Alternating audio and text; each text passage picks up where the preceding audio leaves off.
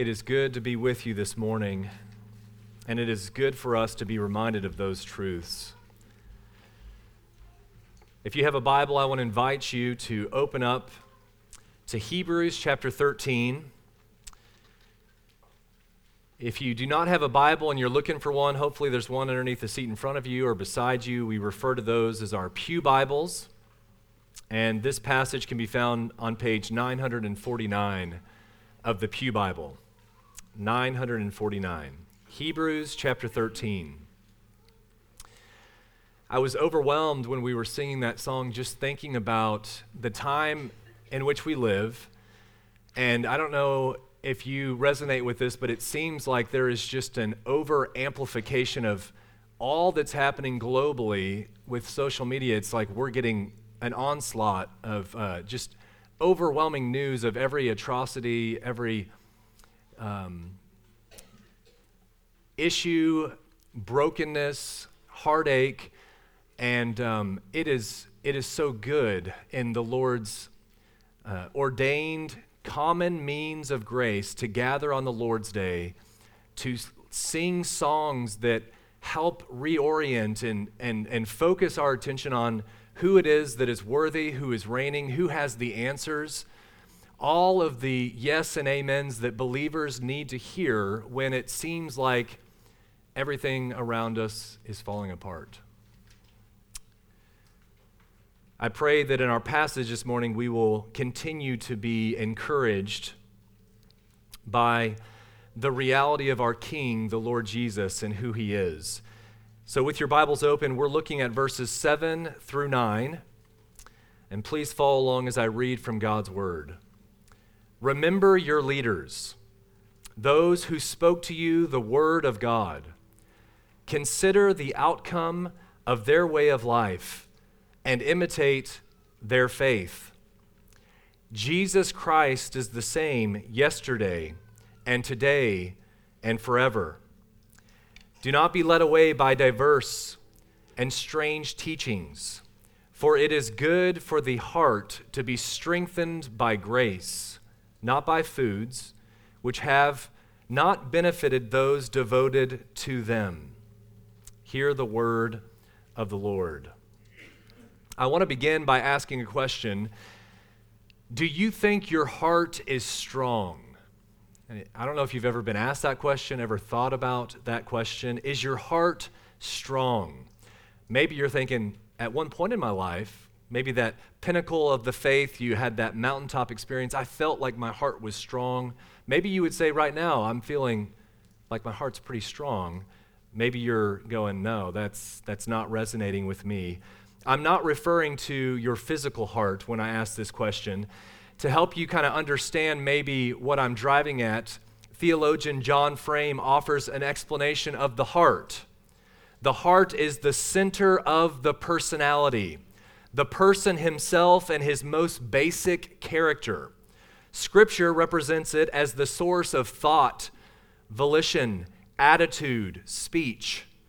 It includes the emotions, the will, and thus the whole inner being.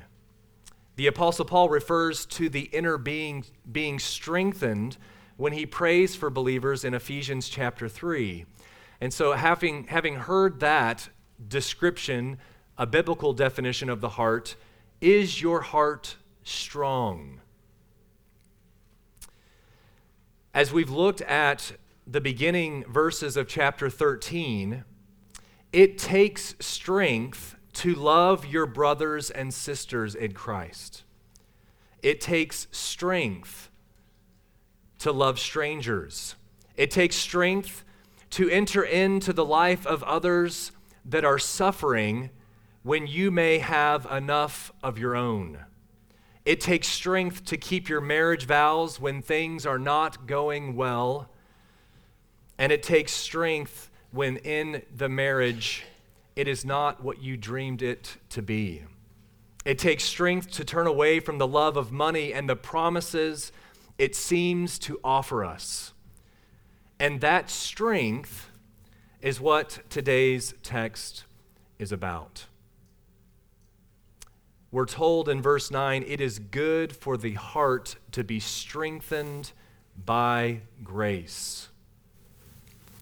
If you want to take just a step back and look at the, the whole, if you were going to sum up like one exhortation over this letter to the Hebrews, it is this to hold fast all the way to the end, brothers and sisters. The author is concerned about the pressures in their lives, upon their lives, the trials, the circumstances, the temptations that are tempting them to fall away or to move back to what they once had, thinking that that might be better than what they're currently experiencing. And this overarching exhortation is Jesus is better. This is written to Hebrew Christians who, when they look around, don't seem to feel or, or ex- observe things being better. If anything, what they've experienced is the loss of favor in the community, friends, issues with family members that have not come to faith in Christ. They were tempted to look at what they once experienced and think, maybe, maybe going back, having what we observe the, the Jewish people have now, maybe that's better. And the author, from chapter 1 to now, the final chapter, has been, with the aid of the Spirit, proclaiming from the rooftops you have to understand just how good you have it in Christ even when it seems like things are falling apart. He is our great high priest. He is ruling and reigning at the right hand of the Father, and He is always with you. He will never leave you nor forsake you. And in our passage this morning, Jesus Christ is the same yesterday and today and forever. And He goes about in our passage this morning reiterating these truths, helping these believers hold fast by beginning with, with a command, uh, an, an imperative. Remember your leaders and respond accordingly, basically. Remember your leaders who came before. And we're going to see in verse 17 of chapter 13 another, um, another uh, example of, of the leaders that we are to look towards within the local church. And so, a good question to ask is who are the leaders that the author is referring to in this verse, verse 7? Remember your leaders.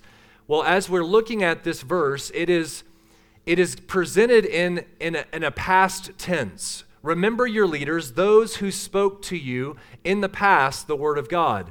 Consider the outcome of their way of life and imitate their faith. And so I would submit to you that what we read in verse 7, these leaders, and what we read in verse 17, more of a present day leaders, uh, both referring to the office of overseer in the church, those who are shepherding your souls.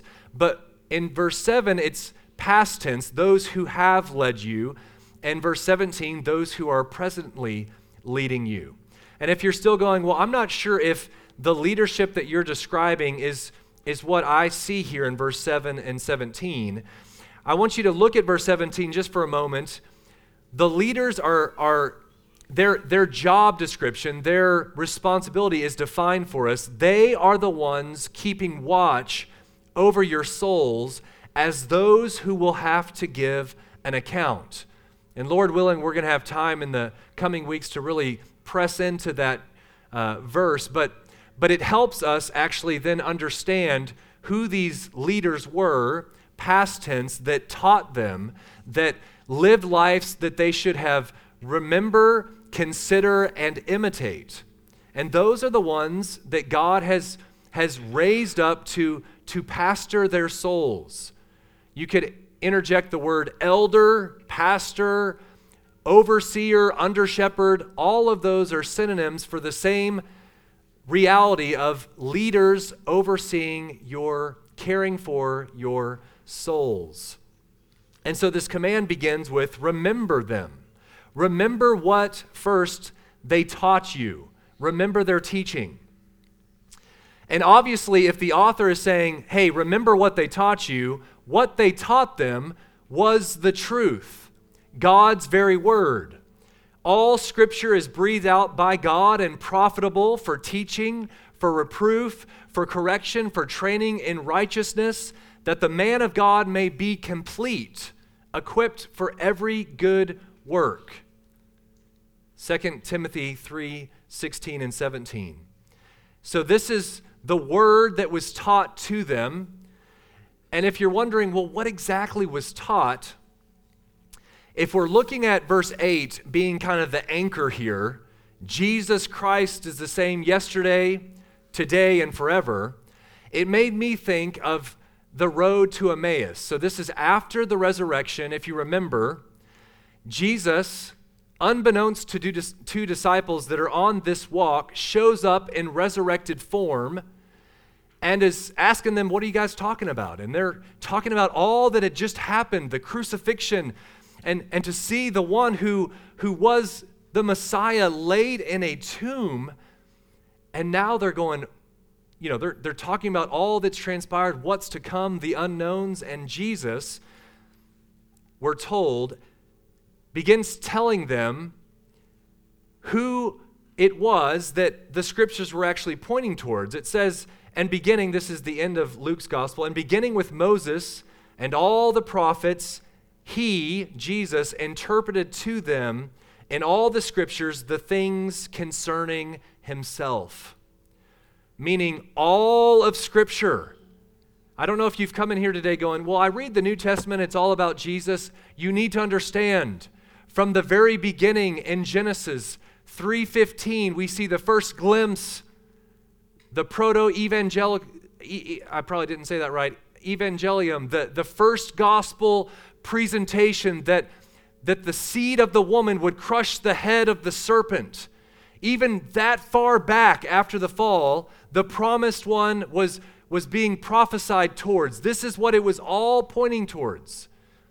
And so if you think, okay, remember your leaders, specifically what they taught you, we can gather if verse 8 comes right after this. They were pointing the congregation, the believers, to Christ. Everything that was promised finds its culmination in Christ. You don't look outside or look back thinking that you need to add something else to the finished work of Christ. He is enough. So remember their teaching. Consider the outcome of their life. So they were told, consider, think about those who led you, their day to day behavior, and how it manifested in all of their lives. I want you to consider that. Now, for some in this room, you may go, well, man, if I'm thinking about leaders that I've had in the past, I haven't quite had the same examples that I would have hoped to have had in my Christian walk. And I think when we think about remembering our leaders, and it just so happens that in the Lord's providence, this is Reformation Sunday, thinking of, of many dead guys, many dead men and dead women who have lived by faith and have been testimonies who have either written or preached, and their sermons or writings have been recorded, and we get to glean from those beautiful insights of Scripture and meditation and sermons, all of that, you could say comprehensively, autobiographies, biographies, reading about their lives, consider, look carefully on. So if you're going, well, I haven't had that, you have in the tradition of the Christian faith, you have leaders to look to, to consider their day to day behavior and contemplate and reflect does my life look like their life? Those are good exercises for us to do. Imitate their faith. I want to spend a moment just thinking of four different angles, so to speak, to look about faith, to think about faith. The first, faith is the principle of trust whereby the heart turns to God and rests upon His word. How have your leaders done this in their life? Was their life an example of that trust whereby their hearts turn to God and rest upon His Word? Did they believe in the sufficiency of Scripture? Number two, faith has reference to that which is to be believed, the truth of God, the, the Christian creed. Jude 3 is a good example. Beloved, although I was very eager to write to you about our common salvation, I found it necessary to write appealing to you to contend for the faith that was once for all delivered to the saints. That's another way in which faith is used.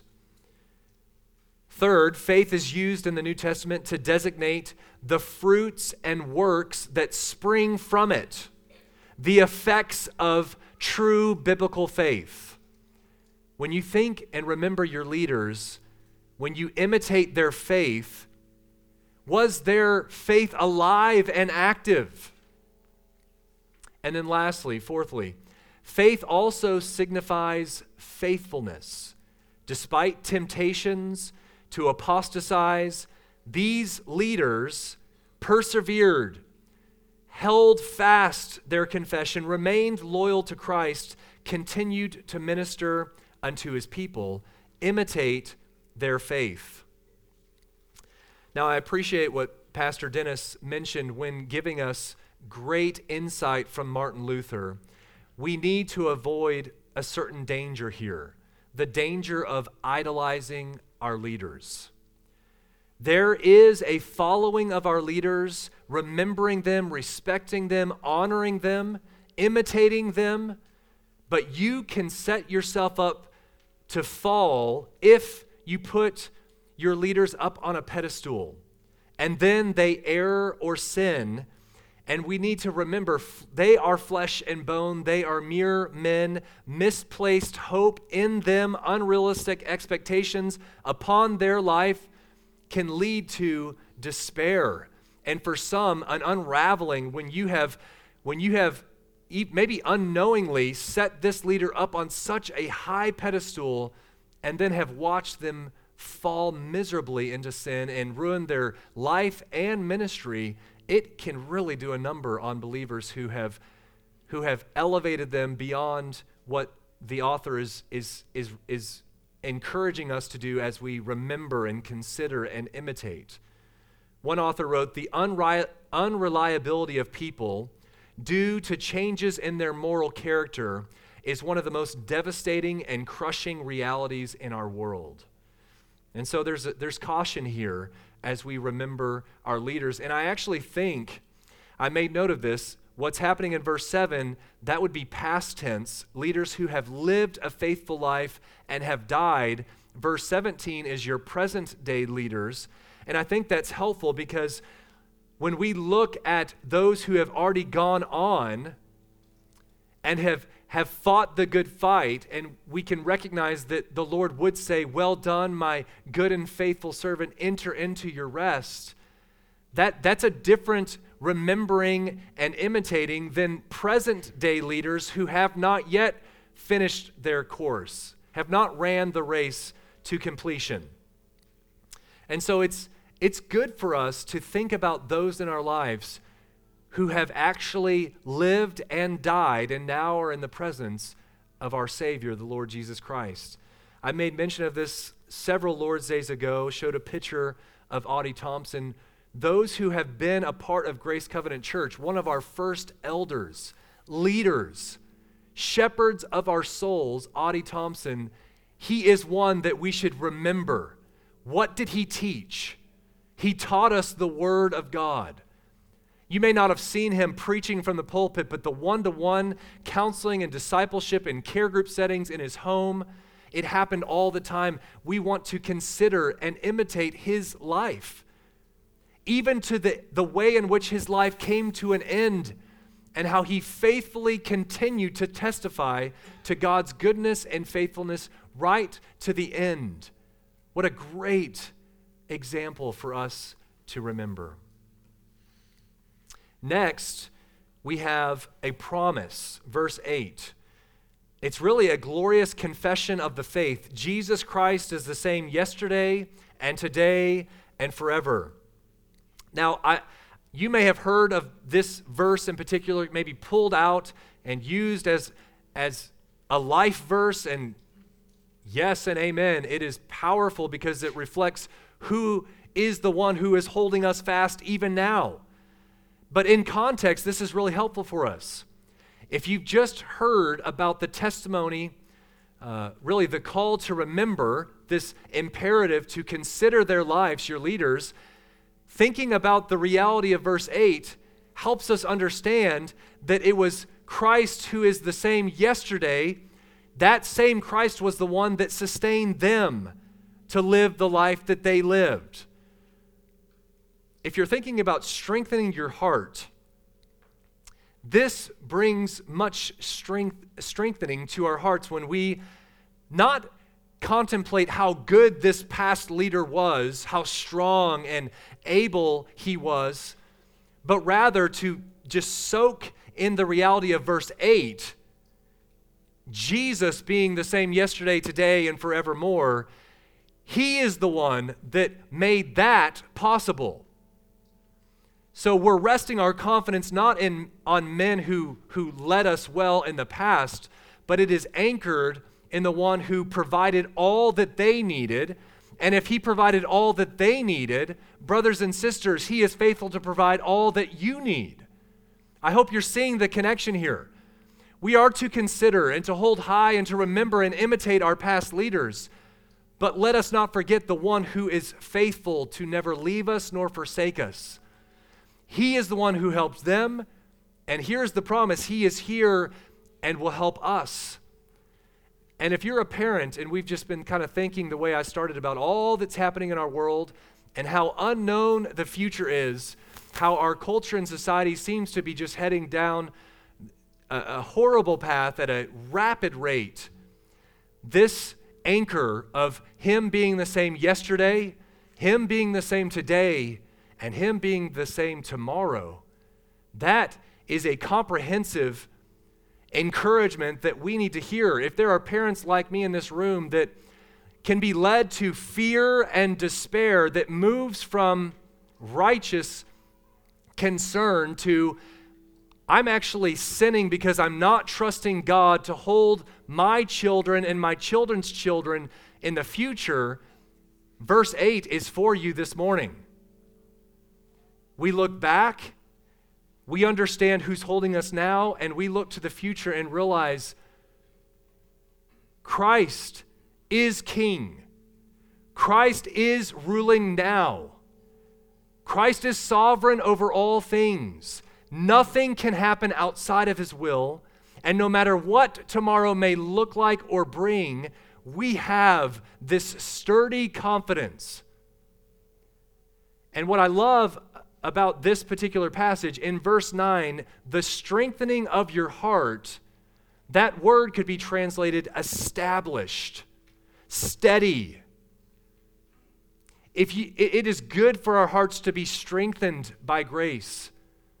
And that establishing our hearts, that strengthening, is not some ambiguous kind of floaty, high in the sky thought of good things, but anchored in a person who is the one who ruled, is ruling, and will rule. What great confidence is found in this promise Jesus Christ is the same yesterday and today and forever. This is actually a doctrine called the immutability of God or the unchangeableness of God. Wayne Grudem defines it like this God is unchanging in his being, perfections, purposes, and promises. Yet God does act and feel emotions, and he acts and feels differently in response to different situations. God existed before the heavens and the earth were made, and he will exist long after they have been remade in the new heavens and the new earth. The universe will change but in contrast to this change, he is the same. Now, this is very significant. Psalm 102 is quoted in Hebrews chapter 1. I know it's been a long time since we were in the first chapter of Hebrews, but in Hebrews chapter 1, Psalm 102 is being applied to Jesus Christ. This is the quote in verses 10 through 12. And you, Lord, laid the foundation of the earth in the beginning, and the heavens are the work of your hands. They will perish, but you remain. They will all wear out like a garment, like a robe, you will roll them up. Like a garment, they will be changed, but you are the same, and your years will have no end. If Jesus could change in his character or purposes or promises, then our trust would begin to erode. How could we commit our lives to a changing Christ? Our faith and hope and knowledge are all ultimately dependent upon a person who is infinitely worthy of our trust because he is absolutely and eternally unchanging in his being, perfections, purposes, and promises. And, brothers and sisters, we can trust him. Yesterday, he was with the leaders that we look to and imitate. Today, He is with you, and He will be with your children and your children's children in the future. So just hear this again. In an ever changing world, we can stand steady. So in verse 9, we actually get a warning. I don't know if you heard it, but the author tells the original recipients and us do not, do not be led away or carried away by diverse and strange teachings. For it is good for the heart to be strengthened by grace, not by foods which have not benefited those devoted to them. So, as their leaders passed away, time and change can, can, can swiftly work their sure effects on those who continue to try and hold on, to hold fast. And again, the context really matters. So, verse 8, we get this glorious promise, this confession of who Jesus is. It helps us in understanding that He is the one who held those whom we are to imitate. He held them, He enabled them, He sustained them. He will also sustain us. And as you're thinking about the unchangeableness of Christ, it also helps us when we look at verse 9 in this warning. There will be diverse teachings, strange, foreign teachings. Hear the words things in the plural. There will be multiple. They will be coming towards you. All the, the plethora of different ideas, novel as they may seem and intriguing and interesting, know that the unchangeableness of Christ helps you stand firm when you hear false teachings that don't align with His Word that does not change. This helps us stand firm, established in the faith, knowing that our rock is Christ, the Word of God is His very Word. If He is unchanging, the canon is closed. We don't have people come and giving us new insight, new prophetic words that are adding on to God's word, it is sufficient for all of life and godliness. So, verse 8 anchors as we look towards this warning do not be led away or carried away by diverse and strange teachings. The author tells us that our hearts are strengthened by grace, not by foods, which implies that at least some people in the original audience, these, these Hebrew Christians believed that they could find spiritual fortification in what they ate and drank. Now, we can't be completely certain about the specific context of what was going on with this false teaching. Some commentaries believe that the Hebrew Christians, like people in other parts of the New Testament churches, believed that only certain foods were holy and acceptable to Christians. So whether you abstained or whether you participated had some effect on your spiritual nourishment. Many scholars think that the author of Hebrews is, is warning here about Old Testament sacrifices. So if you think about the Passover meal, that would actually be a participation where they would eat food as part of that ceremonial ritual, all tied to the old covenant. And if they were led to believe that what you eat actually builds you up spiritually, the author is saying it is good to be strengthened, for your heart to be strengthened by grace, but not by food. It doesn't happen by what you intake. It is, again, pointing us back to verse 8. It is not food. If anything, all that of, of the old, the, the shadows were, were pointing to the substance, which is Christ. We feed upon Him. And I don't want to get ahead of myself because we're going there in the next few verses. But the, the, the main thrust here is that, yes, you need to be strengthened. Your heart needs to be strengthened.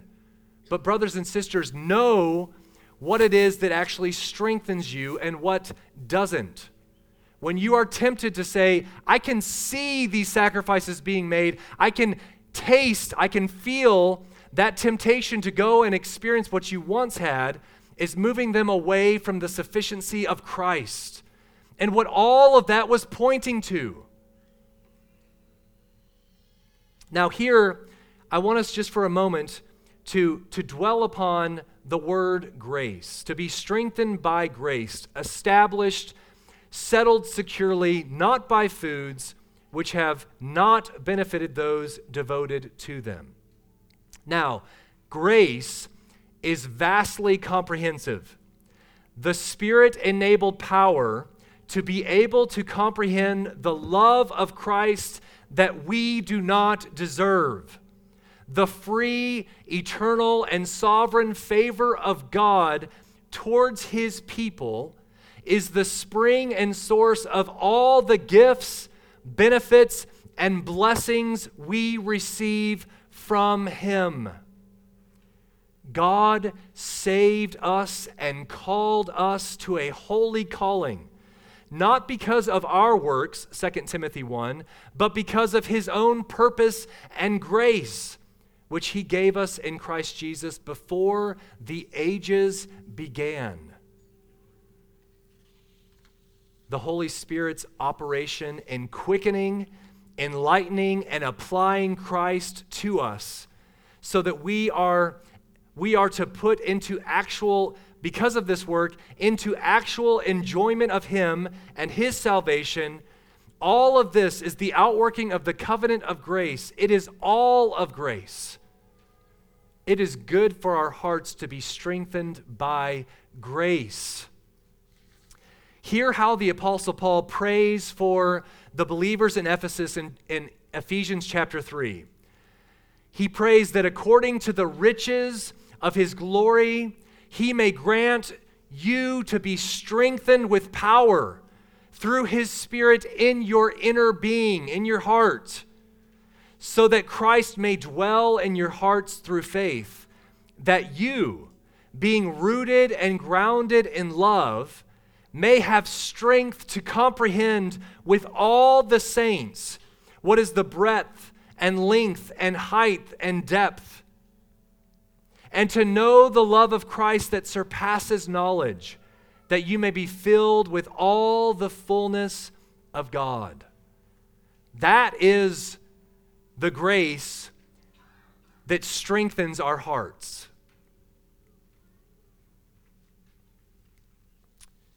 Philip Hughes, in his commentary on Hebrews, says it like this Food goes into the stomach for the strengthening of the body, but only the unchanging grace strengthens the heart. That is, the vital center of man's being and personality and the source of his conduct and character. If you have been tripping up on the first six verses of Hebrews chapter 13, like, I am not in a position or place to faithfully walk out this loving of the brothers that I read about, that I've heard from this pulpit over the last few weeks. Let brotherly love continue, and then you go, man, I just fall miserably short of all that it's calling me to be about. It is good for your heart to be strengthened by grace. It is the fuel that God enables his children to have in order to walk out this calling that we have been called to. We do not do it in our own strength. It is good for us to be strengthened. We need to be strengthened. We just need to understand where the strength comes from. Who gets all the glory when any even a glimpse of the leaders of old revealed the glory of God and set good examples for a flock to even follow. All of that is, is given back to God in glory and praise for anything good that is happening in our midst.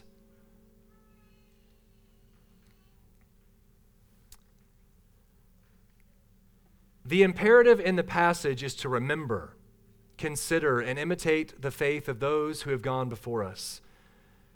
In the lives and words of frail human leaders, faith catches glimpses and hears echoes of Jesus Christ, the ever living, never leaving great shepherd of the sheep.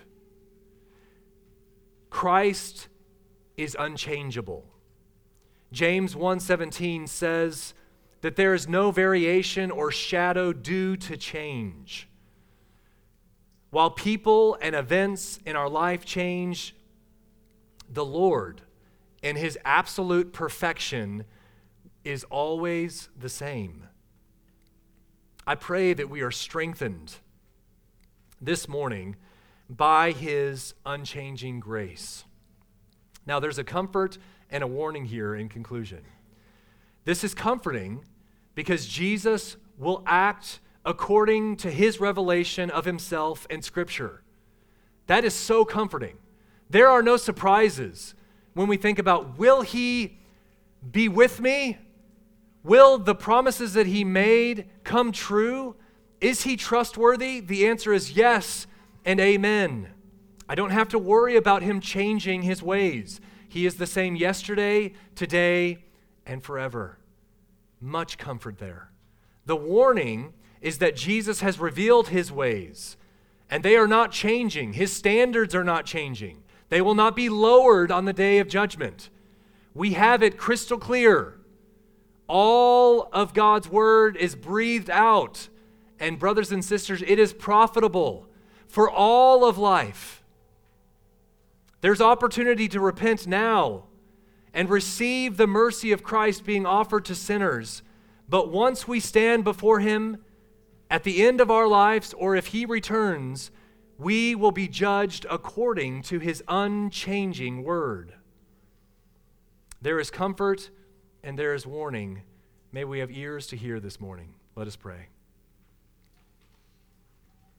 Our Father, we respond in praise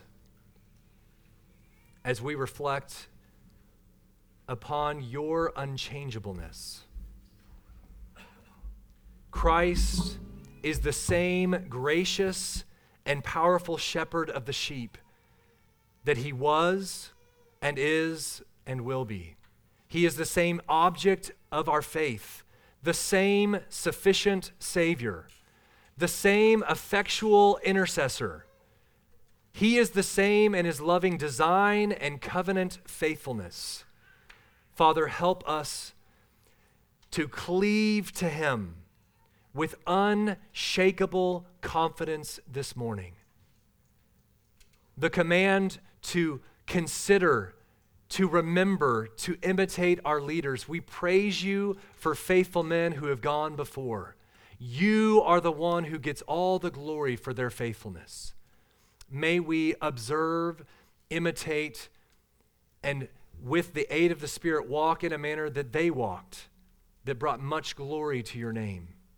May we cling to the promise of who Christ is and Father, may we remember when we are tempted by teachings of various kinds that are alien to the truth of your grace. May we, may we not be carried away.